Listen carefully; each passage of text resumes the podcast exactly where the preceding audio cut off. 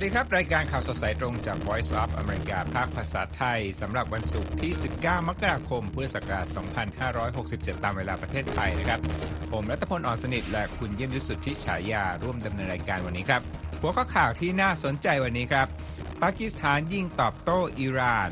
จ่อยกระดับความตึงเครียดตะวันออกกลาง และสหรัฐถล่มฐานยิงขีปนาวุธฮูติได้ในเยเมนนะครับ ขณะที่อิสราเอลสังหารนักรบฮามาสหลายสิบ ส่วนกาซาชี้พลเรือนเสียชีวิตเพิ่ม 16 ราย มาที่เอเชียญี่ปุ่นนั้นลงนามซื้อขีปนาวุธโทมาฮอค 400 ลูกจากอเมริกา ท้ายรายการวันนี้ครับ Apple Watch นั้นถูกปิดฟังก์ชันวัดค่าออกซิเจนเหตุใดจึงเป็นเช่นนั้น และผลกระทบต่อผู้ใช้เป็นอย่างไรเรามีรายงาน ปิดท้ายรายการวันนี้ครับ บริษัทอเมริกันอยากเรียกคนที่ทำงานกลับมา ให้มานั่งในออฟฟิศมีวิธีการกดดันอย่างไร ทั้งหมดในรายการข่าวสดสายตรงวันนี้ครับ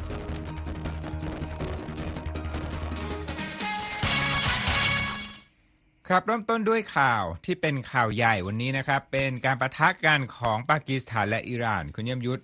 เรื่องราวเป็นอย่างไรบ้างครับ ครับ ล่าสุดก็มีความคืบหน้าครับคุณรัตพลครับปากีสถานเปิดเผยว่าได้ใช้จรวดและโดรนเข้าโจมตี กลุ่มติดอาวุธแบ่งแยกดินแดนที่ชื่อว่าบาล็อกที่ตั้งมั่นอยู่ในอิหร่านวันพฤหัสบดี เพื่อตอบโต้การโจมตีเมื่อสองวันก่อนที่ทางกรุงเตหะรานระบุว่า เป็นการโจมตีกลุ่มติดอาวุธอีกกลุ่มที่มีฐานที่มั่นในประเทศปากีสถานครับ สื่ออิหร่านรายงานว่าขีปนาวุธหลายลูกถูกยิงเข้าใส่พื้นที่จังหวัดซีสถาน และบาโลชิสถานของอิหร่านที่ติดอยู่กับชายแดนประเทศปากีสถาน ส่งผลให้มีผู้เสียชีวิตจำนวน 9 คน โดย 4 คนในนั้นเป็นเด็กครับด้านเจ้าหน้าที่ด้านความมั่นคงรายหนึ่งของปากีสถาน บอกกับ VOA โดยไม่ขอเปิดเผยชื่อว่า เครื่องบินรบของปากีสถานทำการทิ้งระเบิดเข้าใส่เป้าหมายในอิหร่าน โดยไม่ได้บินเข้าไปในน่านฟ้าของประเทศเพื่อนบ้านแห่งนี้ โดยจุดที่เป็นเป้าโจมตี คือค่ายของกองทัพปลดปล่อยบาลูจิสถาน ที่เป็นกลุ่มต่อต้านปากีสถาน และถูกสหรัฐขึ้นชื่อในบัญชีดำว่าเป็นองค์กรก่อการร้ายด้วย โดยอิหร่านและปากีสถานมีสายสัมพันธ์ที่ไม่ราบรื่นมานานหลายปีครับ แต่การโจมตีที่เกิดขึ้นในช่วงนี้ถือเป็นการรุกล้ำข้ามแดนระหว่างกัน ครั้งใหญ่ที่สุดในรอบหลายปี ด้านกระทรวงการต่างประเทศปากีสถานกล่าวนะครับว่า ปฏิบัติการของตนที่อ้างอิงข้อมูลจากหน่วยข่าวกรอง และมีการประสานงานกันหลายฝ่าย เป็นการโจมตีเป้าหมายเฉพาะเจาะจง มีการสังหารผู้ก่อการร้ายได้หลายคน พร้อมระบุว่าจุดประสงค์หนึ่งเดียวของปฏิบัติการวันนี้คือ เพื่อความมั่นคงและผลประโยชน์แห่งชาติของปากีสถานเองด้านเจ้าหน้าที่ความมั่นคงของปากีสถานอีกรายบอกกับรอยเตอร์ว่า กองทัพปากีสถานเฝ้าระวังภัย ในขั้นขีดสุด และพร้อมจะรับมือกับเหตุร้ายใดๆ จากฝั่งอิหร่าน ด้วยสภาพกำลังทั้งหมดครับข้ามไปที่ทางอิหร่านนะครับ ทางรัฐบาลกรุงเตหะรานออกมาประนามการโจมตีของปากีสถาน ที่มีการระบุว่าทำให้พลเรือนเสียชีวิต และเรียกร้องเรียกให้อุปทูตรักษาการผู้มีอำนาจเต็มของปากีสถาน เข้าพบเพื่ออธิบายเกี่ยวกับเหตุการณ์ที่เกิดขึ้นแล้วครับคุณรัตพล ครับและในช่วงที่ผ่านมานะครับอิหร่านก็ออกมาแสดงสภาพกำลังทางทหารในภูมิภาคตะวันออกกลางอย่างต่อเนื่อง ก่อนที่จะทำการโจมตีข้ามพรมแดนไปปากีสถานในสัปดาห์นี้เสียอีกนะครับ ขณะที่สองประเทศเพื่อนบ้านก็มีท่าทีที่จะพยายามพัฒนาความสัมพันธ์ระหว่างกันอยู่ด้วยนะครับ แม้ความเห็นต่างๆ จากปากีสถานหลังการโจมตีกลับ จะส่งสัญญาณต้องการให้สถานการณ์ที่เกิดขึ้นไม่บานปลายออกไป นักวิเคราะห์นะครับ บอกครับว่าทุกอย่างอาจยกระดับเกินการควบคุมได้อยู่ดีนะครับอัสฟัญญาเมีย ผู้เชี่ยวชาญอาวุโส ด้านความมั่นคงแห่งเอเชียใต้ที่สถาบัน U.S. Institute of Peace บอกกับรอยเตอร์สว่าแรงจูงใจของการโจมตีปากีสถานของอิหร่านนั้นยังคงดูไม่ชัดนัก แต่เมื่อพิจารณาถึงพฤติกรรมกว้างๆของอิหร่านในภูมิภาคแล้วสถานการณ์อาจยกระดับรุนแรงขึ้นได้ เขาบอกด้วยนะครับว่า สิ่งที่ทำให้กรุงเตหะรานตื่นตระหนกก็คือว่าปากีสถานได้ข้ามเส้นแบ่งเขต โดยยิงเข้ามาบริเวณที่อาณาเขตของอิหร่าน ซึ่งเป็นเส้นแบ่งเขตที่แม้แต่สหรัฐและอิสราเอลก็ยังระวังไม่กล้าล่วงนะครับและในวันพฤหัสบดีครับรัฐมนตรีต่างประเทศรัสเซียออกมาเรียกร้องให้ทั้งอิหร่านและปากีสถานใช้ความยับยั้งชั่งใจระดับสูงสุด และแก้ปัญหาผ่านช่องทางทางการทูตแทน ขณะที่ ฮักคานฟิดาน รัฐมนตรีต่างประเทศตุรกีเปิดเผยหลังพูดคุยกับรัฐมนตรีต่างประเทศอิหร่านและปากีสถานว่า ทั้งสองประเทศต่างไม่ต้องการให้สถานการณ์ความตึงเครียดนี้บานปลายออกไปครับคุณผู้ชมไปกันที่บริเวณที่ไม่ไกลจากจุดเกิดเหตุดังกล่าว ซึ่งก็คืออยู่ในบริเวณประเทศเยเมนนะครับ กองทัพสหรัฐนะครับทำการโจมตีทางอากาศ ใส่ขีปนาวุธ 14 ลูกของกลุ่มฮูตีทางตะวันตกของเยเมน ที่มีการเตรียมพร้อมเพื่อที่จะใช้งานตามรายงานการเปิดเผยของผู้บัญชาการภูมิภาคเอเชียกลาง และทางตะวันออกกลางหรือว่าเซนคอมของสหรัฐนั่นเองนะครับแถลงการของเซนคอมระบุว่าขีปนาวุธทั้งหมดนั้น ถูกบรรจุไว้ในลำกล้องเพื่อเตรียมยิงแล้ว และเป็นภัยคุกคามที่จวนตัวต่อเรือขนส่งพาณิชย์ และเรือของกองทัพสหรัฐในภูมิภาค พลเอกไมเคิลอิริกคูริล่าผู้บัญชาการเซนต์คอมกล่าวว่า การกระทำของผู้ก่อการร้ายฮูตีที่มีอิหร่านหนุนหลังนั้น ยังคงสร้างอันตรายให้กับผู้เดินเรือระหว่างประเทศ และก่อกวนเส้นทางการเดินเรือพาณิชย์ ในพื้นที่ทางใต้ของทะเลแดง และเส้นทางทางน้ำอื่นๆ ที่อยู่ติดกันด้วย และเขายืนยันนะครับว่าสหรัฐนั้นจะเดินหน้าทำการต่างๆ เพื่อปกป้องชีวิต ของนักเดินเรือผู้บริสุทธิ์ และบอกว่าจะปกป้องผู้คนของสหรัฐเสมอนะครับ การโจมตีโดยตรงสู่เป้าที่เป็นกลุ่มฮูตีครั้งล่าสุด ครั้งนี้ของสหรัฐเป็นครั้งที่ 4 แล้ว หลังที่เคยทำแบบเดียวกัน ทั้งโดยตนเองและร่วมกับกองทัพอังกฤษ เพื่อตอบโต้การโจมตีต่างๆ และเพื่อต่อต้านภัยคุกคามการเดินเรือพาณิชย์ในทะเลแดงนะครับ การโจมตีดังกล่าวนั้นเกิดขึ้นไม่กี่ชั่วโมงหลังจากที่มีการยิงโดรนจากพื้นที่ในเยเมน ที่มีกลุ่มฮูตีควบคุมเข้าใส่เรือเจนโกพิคาร์ดีที่เป็นของสหรัฐแต่ติดธงหมู่เกาะมาร์ชัลโดยเหตุการณ์ดังกล่าวเกิดขึ้นในพื้นที่อ่าวเอเดนนะครับ บริษัทผู้ดูแลเรือลำดังกล่าวรายงานว่าไม่มีผู้ได้รับบาดเจ็บจากการโจมตีครั้งนี้ และเรือก็ได้รับความเสียหายเพียงเล็กน้อยเท่านั้นนะครับ ที่ผ่านมานะครับกลุ่มฮูตีกล่าวว่าตนกระทำการต่างๆ เพื่อแสดงความเป็นน้ำหนึ่งใจเดียวกันกับชาวปาเลสไตน์ท่ามกลางภาะสงครามระหว่างอิสราเอลและฮามาสโดยกลุ่มติดอาวุธนี้ได้โจมตีใส่เรือต่างๆ ที่แล่นผ่านทะเลแดงแล้วกว่า 30 ครั้งนับตั้งแต่สงครามที่ฉนวนกาซาปะทุขึ้นนะครับ กลุ่มฮูตีเป็นใครนะก็คือเป็นกลุ่มที่ยึดกรุงซานา เมืองหลวงของเยเมน และบีบให้รัฐบาลที่ ถูกกดดันนั้นต้องยอมรับจะที่รัฐบาลที่ได้รับการยอมรับจากนานาชาตินั้นต้องลี้ภัยออกนอกประเทศเมื่อปี 2014 ก่อนที่ซาอุดิอาระเบียจะเดินหน้านำปฏิบัติการที่มีพันธมิตร ซึ่งสหรัฐหนุนหลังเข้าจัดการกับกลุ่มทูตีเมื่อต้นปี 2015 นะครับ ความขัดแย้งในครั้งนั้นทำให้ประชาชนกว่า 150,000 คนเสียชีวิต และทำให้เยเมนเข้าสู่ภาวะวิกฤตด้านมนุษยธรรมที่เลวร้ายครั้งหนึ่งของโลกเลยทีเดียวนะครับ คุณผู้ฟังกำลังอยู่ในรายการข่าวสดสายตรงจาก VOA ภาคภาษาไทยนะครับ มาติดตาม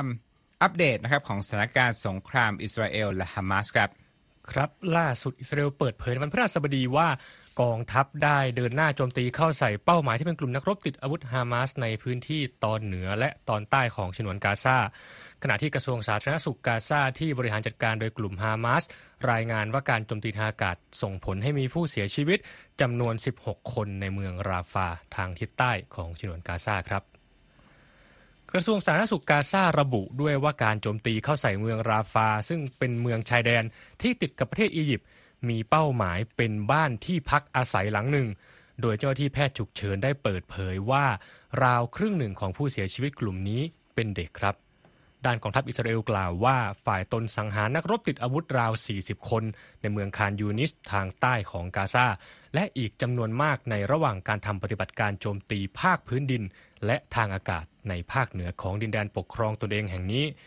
นอกจากนั้นอิสราเอลยังรายงานด้วยว่ากองทัพ ทำการโจมตีทางอากาศเข้าใส่เป้าหมาย ที่เป็นที่ตั้งของกลุ่มเฮสบลาในพื้นที่ภาคใต้ของเลบานอน เมื่อคืนพุธที่ผ่านมากาตารายงานว่าสเสบียงยาที่เตรียมให้กับตัวประกันที่ฮามาสควบคุมตัวอยู่นั้น ถูกนำส่งผ่านเข้าไปในฉนวนกาซาเรียบร้อยแล้วครับ แต่ว่ายังไม่มีความชัดเจนว่ามีการแจกจ่ายยาทั้งหมดให้กับเหล่าตัวประกันแล้วหรือยัง โดยการส่งยาให้กับตัวประกันฮามาสครั้งนี้เป็นส่วนหนึ่งของข้อตกลงที่กาตาร์และฝรั่งเศส ช่วยเป็นตัวกลางเจรจา เพื่อจะได้นำส่งยาให้กับตัวประกันจำนวน 45 คนที่มีปัญหาเจ็บป่วยเรื้อรังอยู่ และเพื่อการนำส่งยานี้ก็เป็นความช่วยเหลือด้านมนุษยธรรมอื่นๆ ให้กับพลเรือนชาวปาเลสไตน์ในฉนวนกาซาด้วยครับ ด้านฟิลิปลัสซารินีหัวหน้าหน่วยงานด้านผู้ลี้ภัยชาวปาเลสไตน์ของการสหประชาชาติ ระบุในแถลงการที่ออกมาเมื่อวันพุธว่า ประชาชนในกาซากำลังเผชิญกับภาวะแออัดของผู้คนในค่ายผู้ลี้ภัย ขออภัยครับ และปัญหาการขาดแคลนยารักษาโรค ภาวะระบบสื่อสารโทรคมนาคมล่มซ้ำแล้วซ้ำอีก รวมทั้งเรื่องของราคาสินค้าต่างๆ ที่พุ่งสูงขึ้นด้วยครับองค์การสหประชาชาติกล่าวว่าผู้คนราว 1.9 ล้านคน หรือราว 85%ของประชากรทั้งหมดในฉนวนกาซา ถูกบีบให้ต้องลี้ภัยออกจากบ้านของตนเองเพราะสงครามครั้งนี้ครับคุณรัตพลครับก็เป็นเรื่องราวความกังวลที่เกิดขึ้นอย่างต่อเนื่องในภูมิภาคดังกล่าวนะครับเอาละครับ คุณผู้ฟังยังมีข่าวสารที่น่าสนใจอื่นๆในรายการวันนี้รออยู่นะครับท่านสามารถดูไลฟ์สตรีมของเรานะครับได้ที่ช่องทาง Facebook YouTube นะครับฝากกด subscribe แล้วก็กด follow ช่องของเราด้วยนะครับทั้งยังสามารถติดตามเราได้ทาง IG Platform X และ ช่องทางอื่นๆ เช่น Spotify ครับ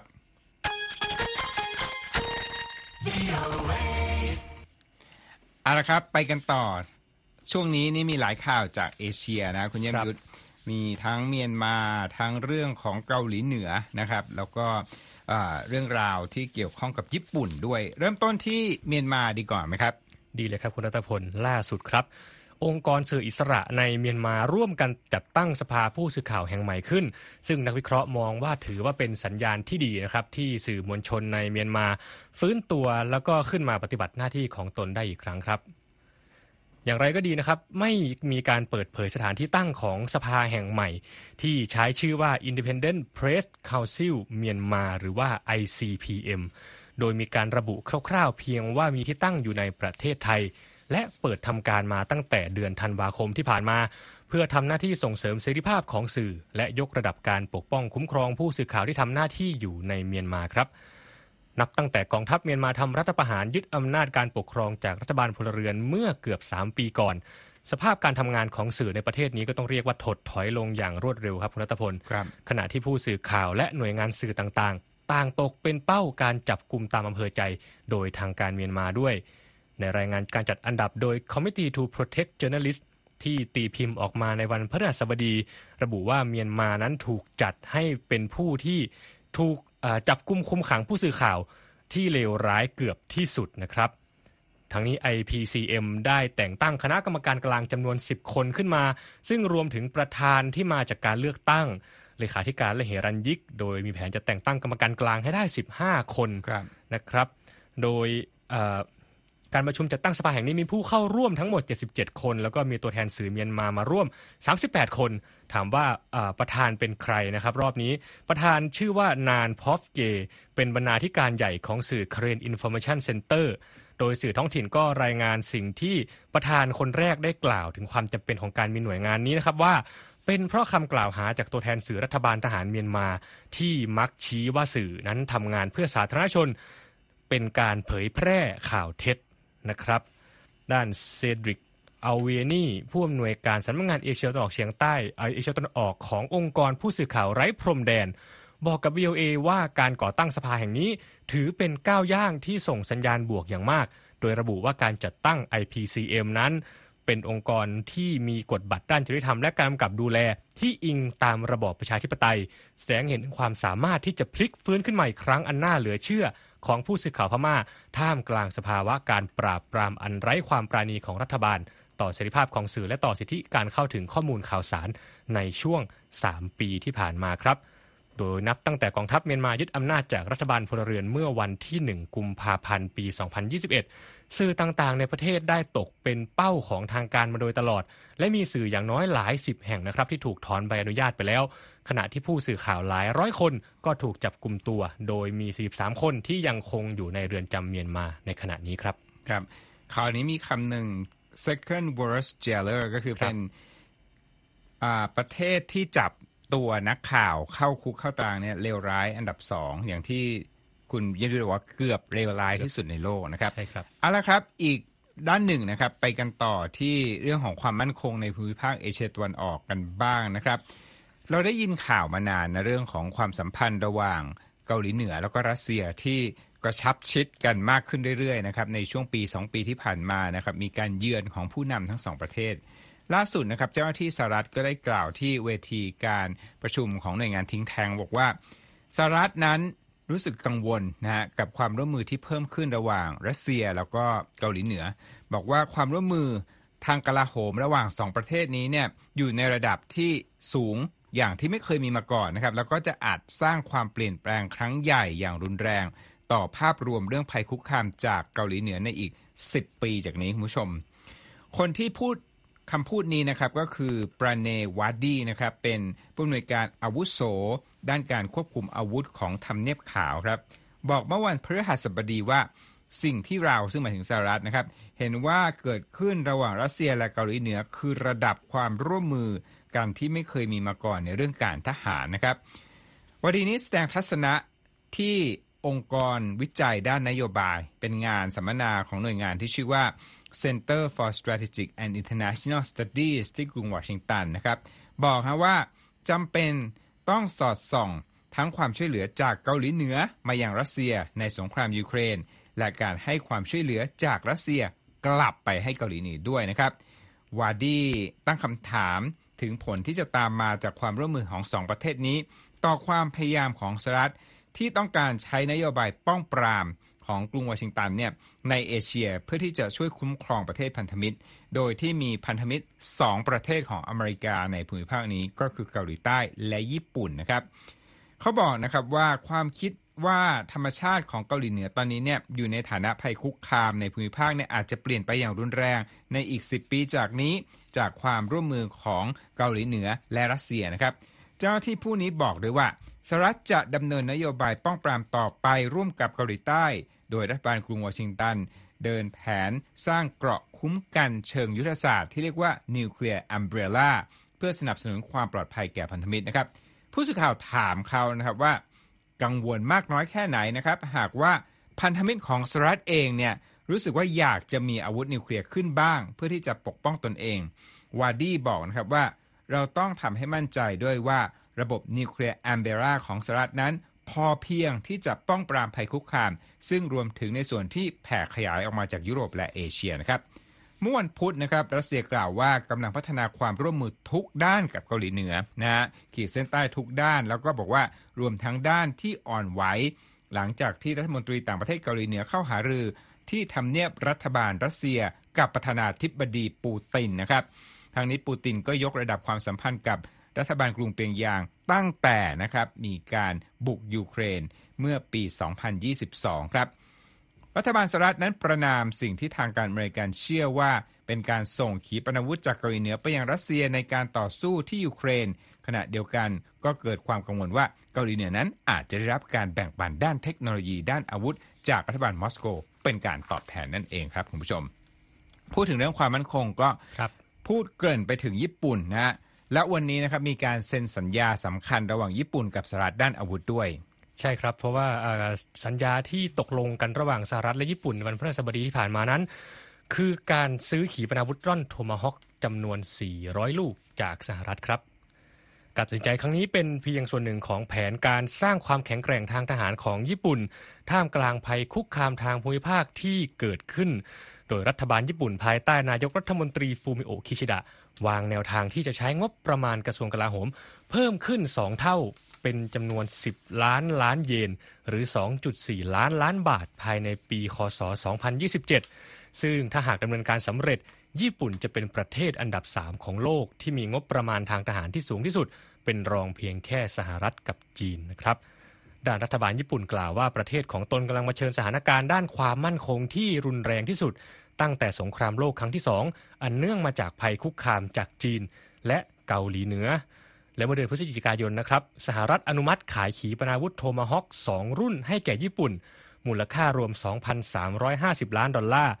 แล้วก็การลงนามที่เกิดขึ้นระหว่างสองประเทศในครั้งนี้มีทูตสหรัฐประจำกรุงโตเกียว รามเอมมานูเอล และรัฐมนตรีกระทรวงกลาโหม ญี่ปุ่น มิโนรุ คิฮาร่าเข้าร่วมพิธี โดยแอมเมเนลกล่าวนะครับว่า การฝึกทหารญี่ปุ่นสำหรับการใช้ขีปนาวุธโทมาฮอคนี้ จะเริ่มต้นในเดือนมีนาคมนี้ครับ คุณรัตพลครับขอบคุณครับคุณเยี่ยมยุทธและเรายังมีข่าวธุรกิจรออยู่นะครับ อีกสักครู่เดียวนะครับ ตอนนี้พักกันก่อนครับ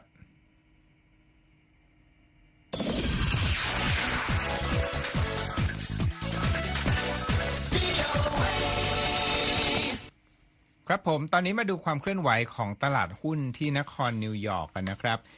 การเคลื่อนไหวของหุ้นสำคัญสำคัญที่ตลาดหุ้นนิวยอร์กนั้น ดัชนีต่างๆ ปิดในเชิงบวกนะครับ โดยดาวโจนส์นั้นเพิ่มขึ้น 201.94 จุดนะครับ มาอยู่ที่ 37,468.61 S&P เพิ่มขึ้น 4.41.73 มาอยู่ที่ 4,780.94 NASDAQ เพิ่มขึ้นชัดเจนนะครับ บวก 200 กับอีก 0.3 จุดมาอยู่ที่ 15,055.65 นะครับ ราคาทองคำเพิ่มขึ้น 0.95%มาอยู่ที่ 2,000 กับอีก 25 ดอลลาร์ และ 50 ออนซ์ต่อออนซ์นะครับอ่า50 เซนต์ต่อออนซ์ และ 1 ดอลลาร์แลกได้ 35 บาทกับอีก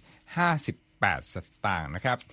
อีกข่าวหนึ่งผมเห็นคุณโพสต์ใน IG Story นะฮะครับโชว์ยกนาฬิกามานะคือมีข่าวเกี่ยวกับ Apple Watch คุณผู้ชมว่า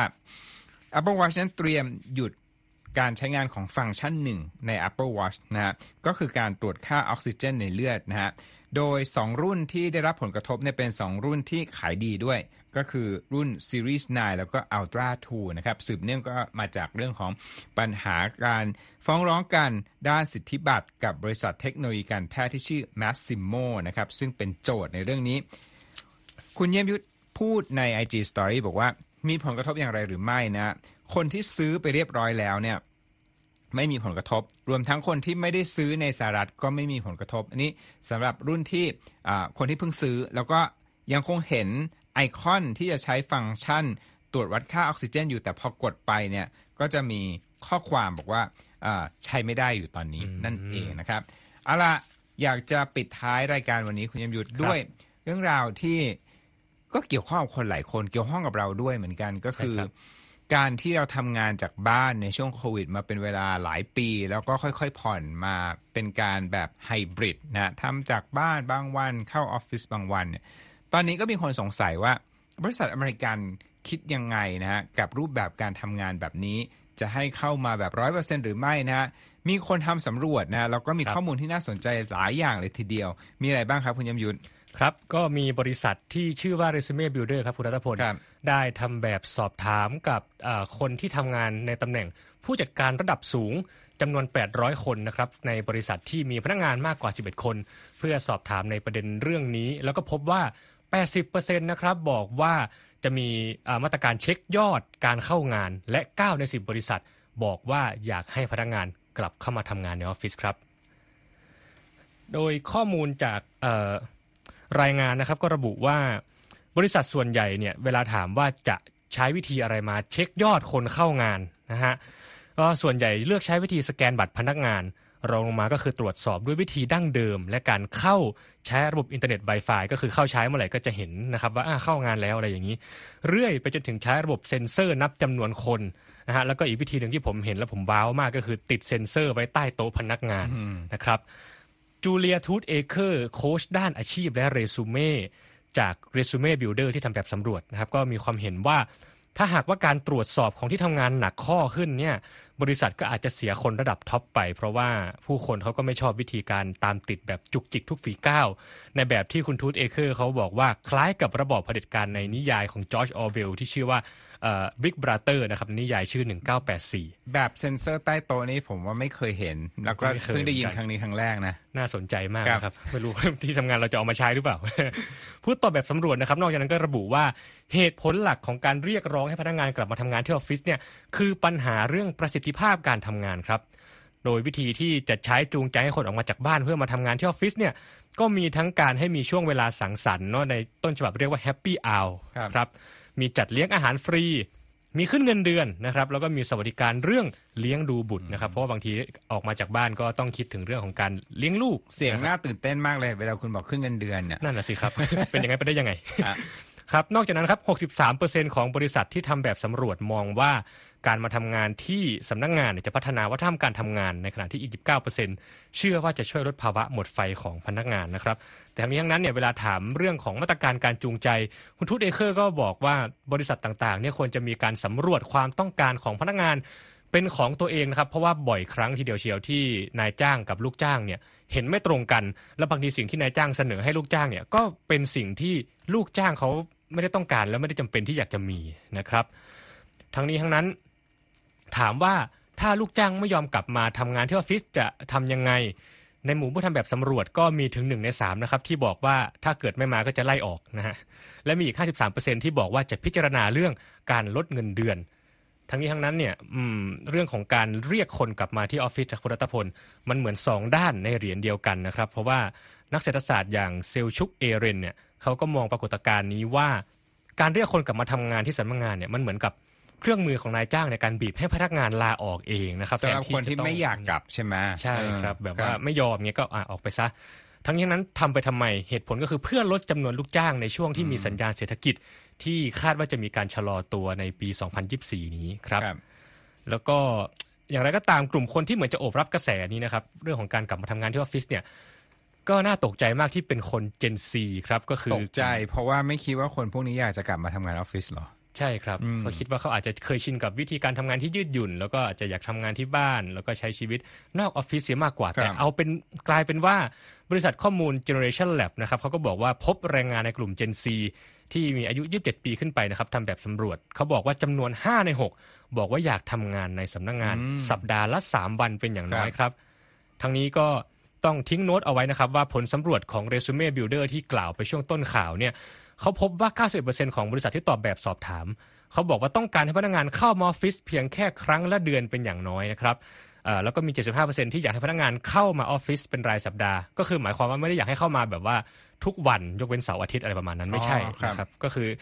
สิ่งเนี้ยทูตเอเคอร์เขามองว่าบริษัทกำลังค่อยๆ วางแผนวางแนวทางให้พนักงาน ค่อยๆ มีความเคยชินกับการกลับเข้ามาทำงานในออฟฟิศแล้วก็เทรนด์ของปีเนี้ยก็อาจจะเป็นการเราอาจจะเห็นการเพิ่มวันทำงานในออฟฟิศเพิ่มมากขึ้นนะครับครับงั้นพวกเราก็มาก่อนการนะเพราะเราเข้ามาสักปีหนึ่งได้แล้วนะครับ ใช่ครับเอาละครับนั่นก็เป็นรายการของอ่า VOA ภาคภาษาไทยวันนี้นะครับ ผมรัตพลอ่อนสนิท และคุณเยี่ยมยุทธสุทธิฉายาต้องลาไปก่อน สวัสดีครับ สวัสดีครับ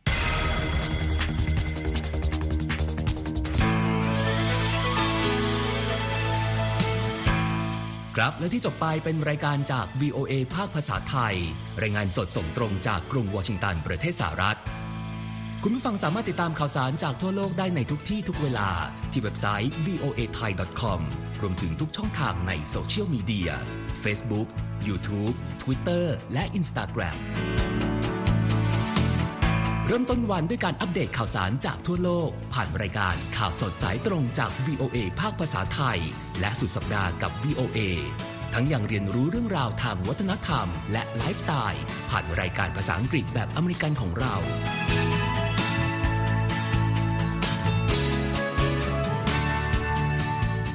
ติดตามความเคลื่อนไหวในประเทศสหรัฐ การเมืองอเมริกัน พร้อมเข้าใจที่มาที่ไปของเหตุการณ์สำคัญ รวมถึงข่าวต่างประเทศ จากแหล่งข่าวที่เชื่อถือได้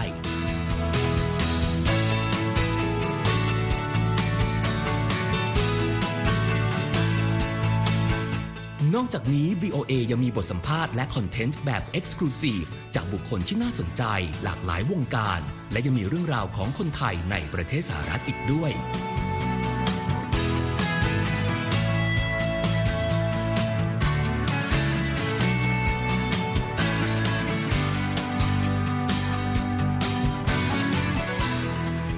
คุณนะครับที่ให้ VOA ไทยเป็นส่วนหนึ่งในการติดตามข่าวสารสาระและเกร็ดความรู้ของคุณ จากรายการต่างๆ ที่เรามุ่งมั่นนำเสนอ เพื่อความเที่ยงตรง ทันเหตุการณ์ และมีประโยชน์ในทุกๆวัน